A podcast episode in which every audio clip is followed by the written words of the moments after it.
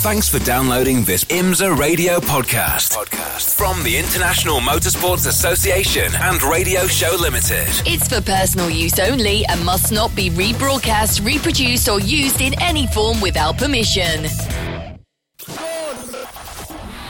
Live from trackside, this is IMSA Radio.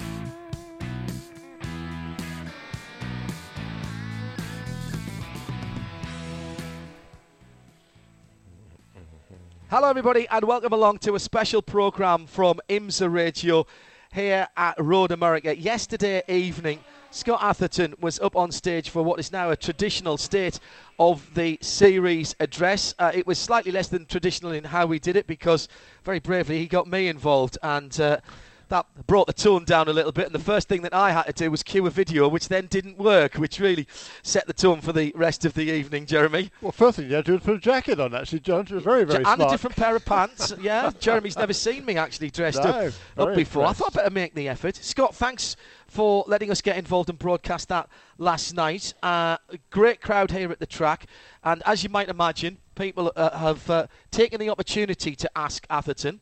Uh, I've broadly, they're still coming in, so I'm watching them, but they've they've broadly come into a, a number of. Uh, of key areas. I'm going to start where you started last night with TV. Sure, let's Um, do it. That's uh, NBCSN next year.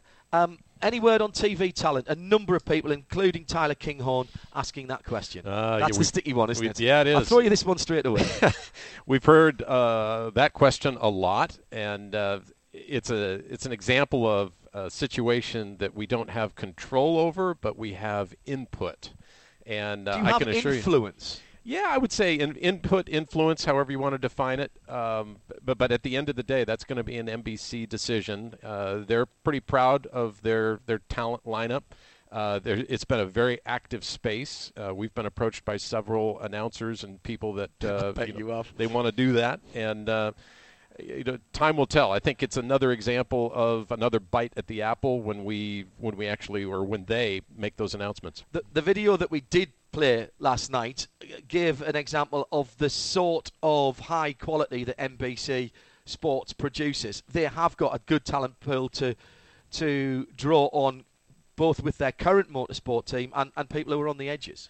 Exactly, and uh, I we honestly we it's not something that we know now and choosing not to tell. It is uh, I think it's a work in progress. Time scale? Um, well, it's, it won't be that much longer, I don't think, Okay. because you're going to want to get people teed up and they'll start doing their homework because. You know, our our off season is extremely short. We Yeah. come right back after it that first week in uh, January, and people are going to be, be on the ground ready to go at that time. The extremely talented Andy Blackmore was listening in last night, who is the man behind the IMSA Spotters Guides, among uh, other things, and quite a lot of liveries in here. Uh, he lives up in Canada, north of the border. What can you tell him about Canadian TV coverage? it is a top priority. Um, the one thing I will say is every time we're on NBC, that bleeds over into many parts, if not the whole of Canada. Um, we recognize Canada and certainly our promoter partners up there, Carlo Fidani, Myles Brandt, and that team. They want a full season of WeatherTech coverage so we can continue building that Canadian audience.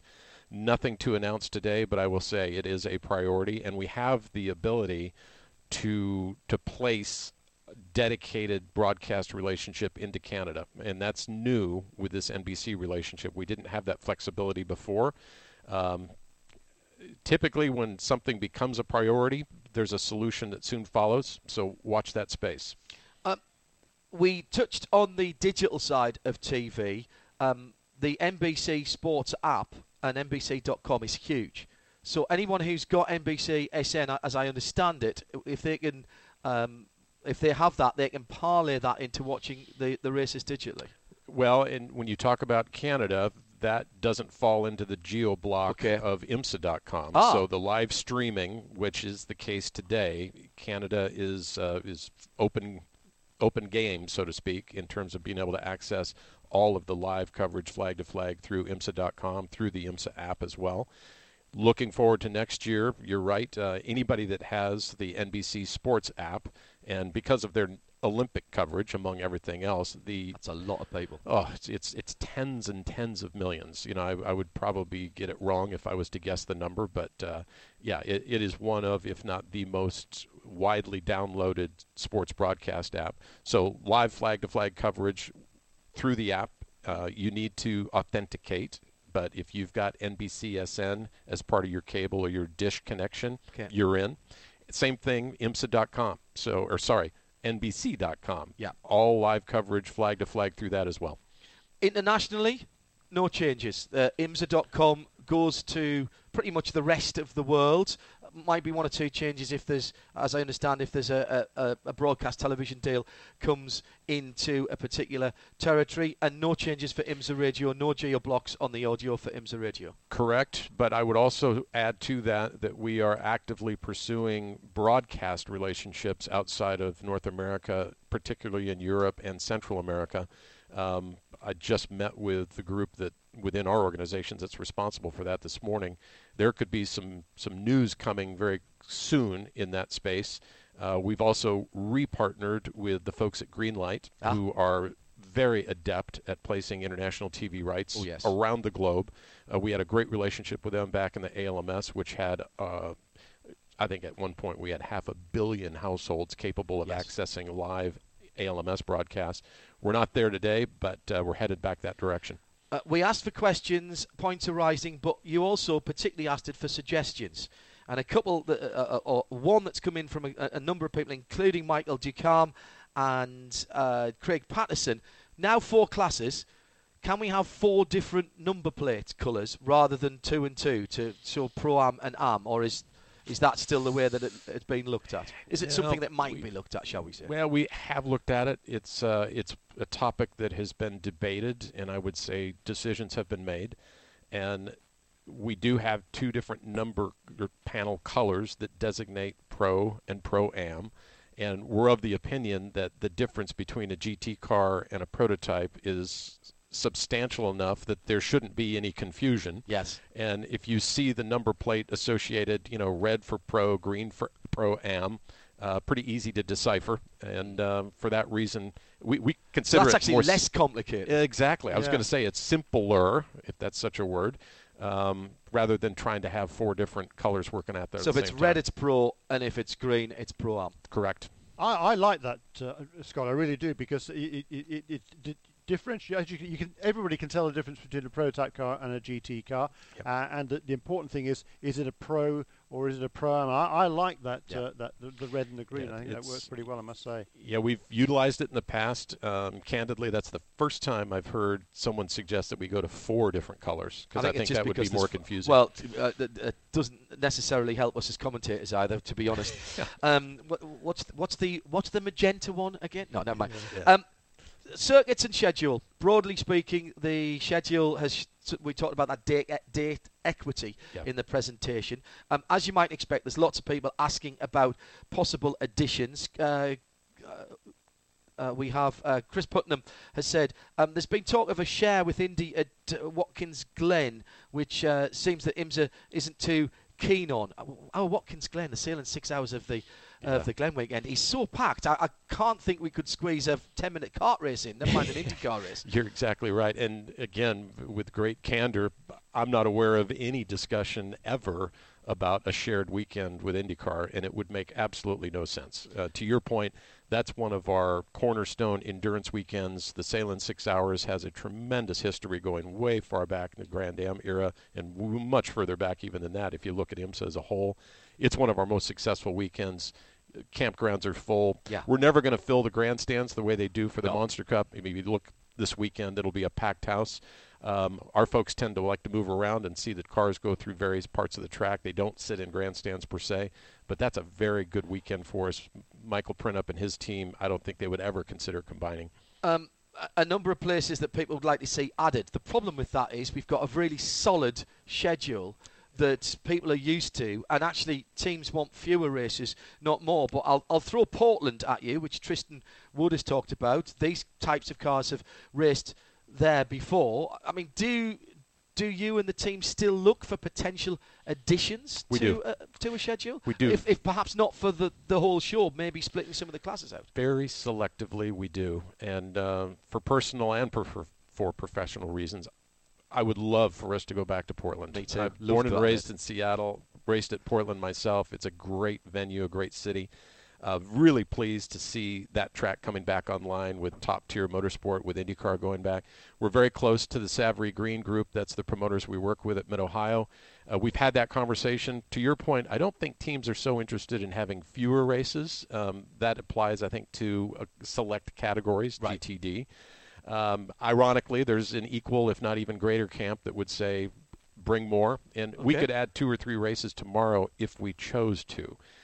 The Portland opportunity, frankly, is among the highest priorities because it delivers a part of the country that currently is unserved Yes. that northwestern corridor, Oregon, Washington, Vancouver, Canada, uh, fantastic car market, lots of good fans from that part of the world, and uh, it's just, it would make a lot of sense. So if there is to be growth, I would say that's near the top of the priority list. Looking at the schedule, Carol Brink, who lives in Monterey and is one of the Midweek Motorsport Listeners Collective, uh, looked has looked at the date for WeatherTech Raceway at Laguna Seca. I've got to keep remembering that, other, otherwise Jill Campbell will charge me ten dollars every time I get it wrong.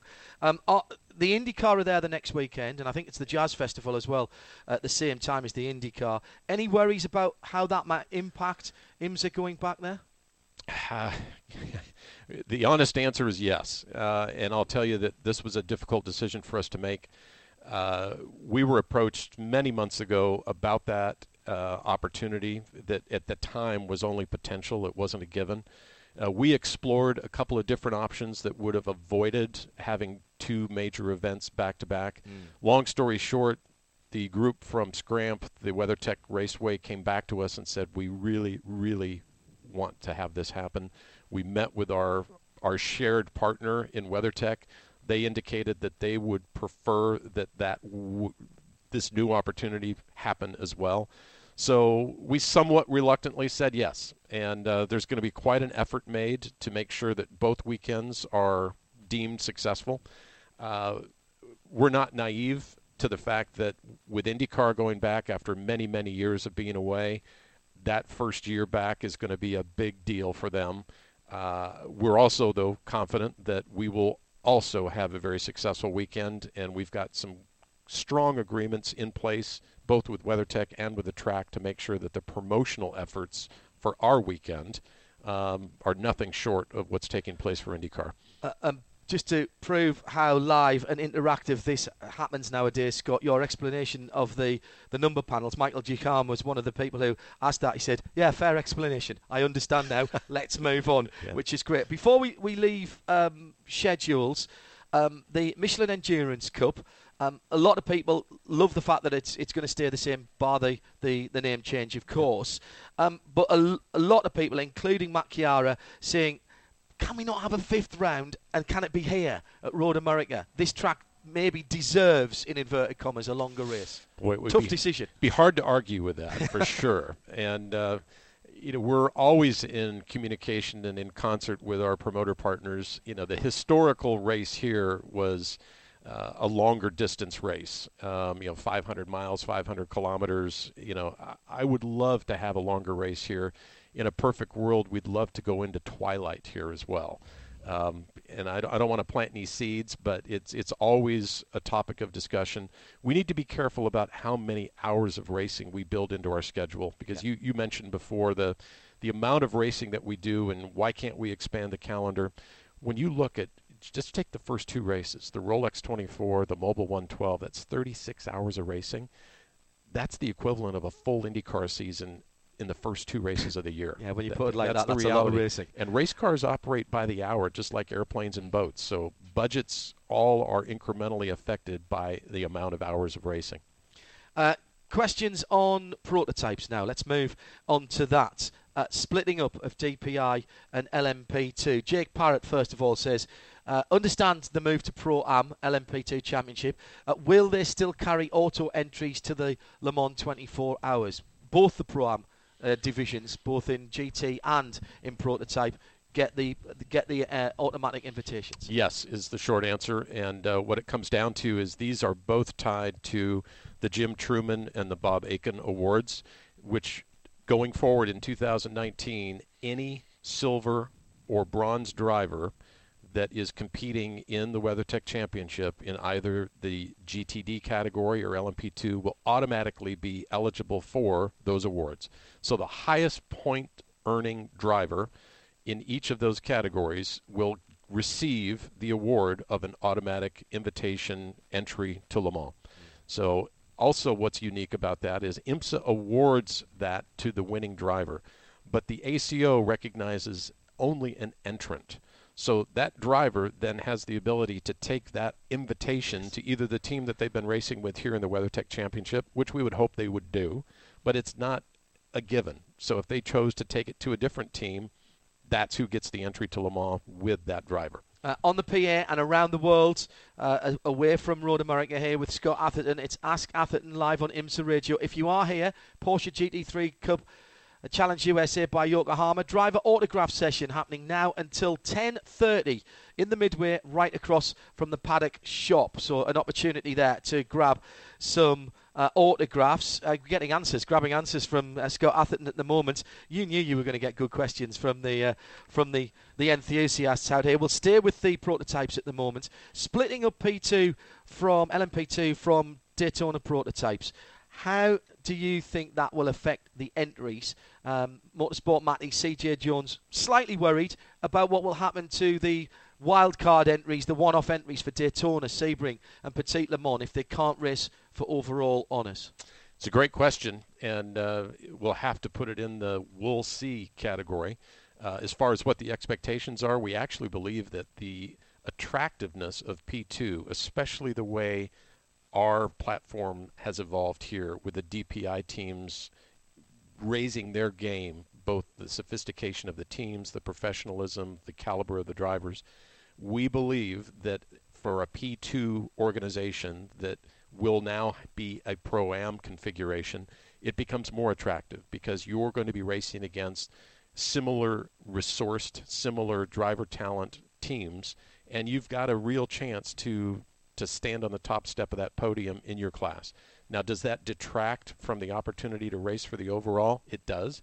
However, and I'm just going to throw this out, the cars will still be close enough, and especially in the 24-hour race where Yes. we know anything can happen. Well, it's endurance more than speed at that point, isn't it, it? it wouldn't be out of the question for a top tier LMP2 team with some good drivers, a good team behind them, great strategy, and of course a bit of luck to be right there with a DPI.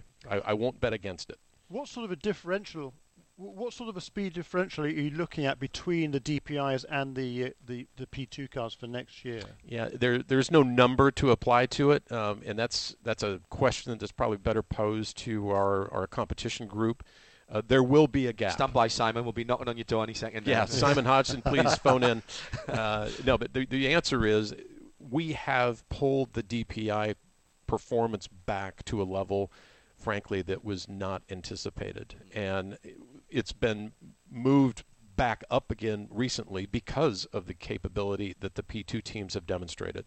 You look at the timing screen Yeah. this morning, very close mixed bag. And, And Simon and his group, I mean, kudos to them for Yeah. getting two cars from very different philosophies, uh, different dampers on the P- DPI cars, traction control, which the, the, the P2 global cars don't have, and they have they have provided parity. We've seen that. Yeah, it's not only in the prototype class, but you look through Yes. every. I mean, the mixed bag and the diversity of the technology that's represented there, and to have things separated so closely around a track of this nature is really impressive.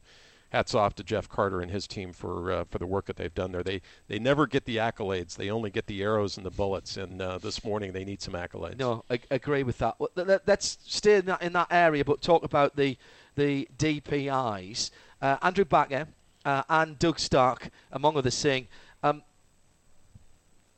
"Have you given any consideration uh, or to mandating the manufacturers making a certain number of customer cars available. Um, I think Cadillac have already sold four. The other the two major manufacturers that are in there, Acura and, and Mazda, as yet haven't made any customer cars It's, available. it's a very good question and another example. I, I've had that question posed several times here since last night. Uh, you're right, Cadillac is already uh, in that business, so to speak, and I think the others have a desire, but not quite yet. The response that we've had from at least two of the other DPI manufacturers is let us get our program established, up and running, let us get firm, firmly planted on our feet, so to speak, and then we'll consider adding additional teams, i.e., customer teams, to the DPI mix. So I don't think it's going to be exclusive to Cadillac, but I don't think it's going to happen imminently. But uh, 2019, potentially. Any more manufacturers knocking on the door? There's always content in the pipeline. I, I don't want to suggest that we've got uh, anything imminent. Um, there, there's a lot of uh, a lot of circumstances beyond our control Yes. right now that are impacting it. Um, you know, the the auto industry has been impacted by Globally. the diesel crisis. The whole of the Volkswagen Group has affected some of the uh, the brands that otherwise I think would already be represented. Well, I on think the grid. Volkswagen Beetle DPI is the absolute brilliant marketing campaign for Let's VW. go. The other is, frankly, the tariffs, you know, and the Yeah. uncertainty Yeah. that that creates. And, you know, any time in business when there's uncertainty, it's very difficult to plan for the future. We have ongoing dialogue with several manufacturers regarding DPI. The fact that our homologation now runs through the whole of the 2021 season. Yeah. There's a full three seasons still ahead of us 19, 20, 21. So the opportunity to uh, to leverage and to amortize an investment out over the next three years still makes it quite attractive. Uh, I've done you a massive favour by leaving this one to last because we haven't got uh, ultimate time. We could be talking about this for a week. This is driver rankings. Um, broadly speaking, from the uh, enthusiasts, uh, in fact, not broadly speaking, pretty much uh, unanimous uh, agreement with uh, the driver ranking changes, or at least potential changes that you are suggesting. Right turn lover, among others, saying, How's this going to work? I understand you've got a committee. Are you still going to say a guy that brings money is an amateur, a guy that pays money is a professional, or will it be more data driven? Uh, to be very blunt, we couldn't care less which side of the check they're signing, the front or the back. It really isn't about that. What it is about is the hard data that's generated by each driver's performance on the track. And we have an enormous amount of content in terms of the data. We know every lap of every every lap turned in this race and every other race. We have uh, reams of data uh, from each driver this committee will take each driver individually and analyze and the goal here is to arm Paul Walter, who is our FIA representative, who actually has a seat on the driver ranking committee of the FIA. So, as a sidebar, we're not in any way abandoning our uh, alliance with the FIA and our respect of their driver ranking system. That remains intact. What we are going to do, though, is is arm Paul Walter with data that supports mm. what we believe are the accurate, fair ranking rating of each driver. In fairness to the FIA, there's over 3,000 drivers that are currently rated. I would say there's a dozen that are questionable.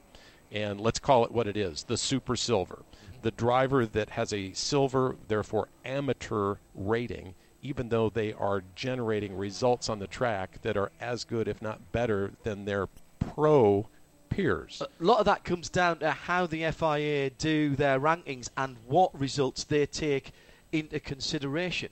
Um, not necessarily the driver's fault, although some guys manipulate it quite cleverly, but there are certain results that that FIA system just don't recognise. All true. And when you think of the sheer numbers, it's impossible to be that close to so many drivers to know the In real true situation, capability. yeah. Uh, we are going to drill down on the drivers in this championship within the IMSA platforms to make sure that we have it right. And like everything, almost everything we do, there's going to be some people that are very pleased with the results. There'll be others that are deeply disappointed.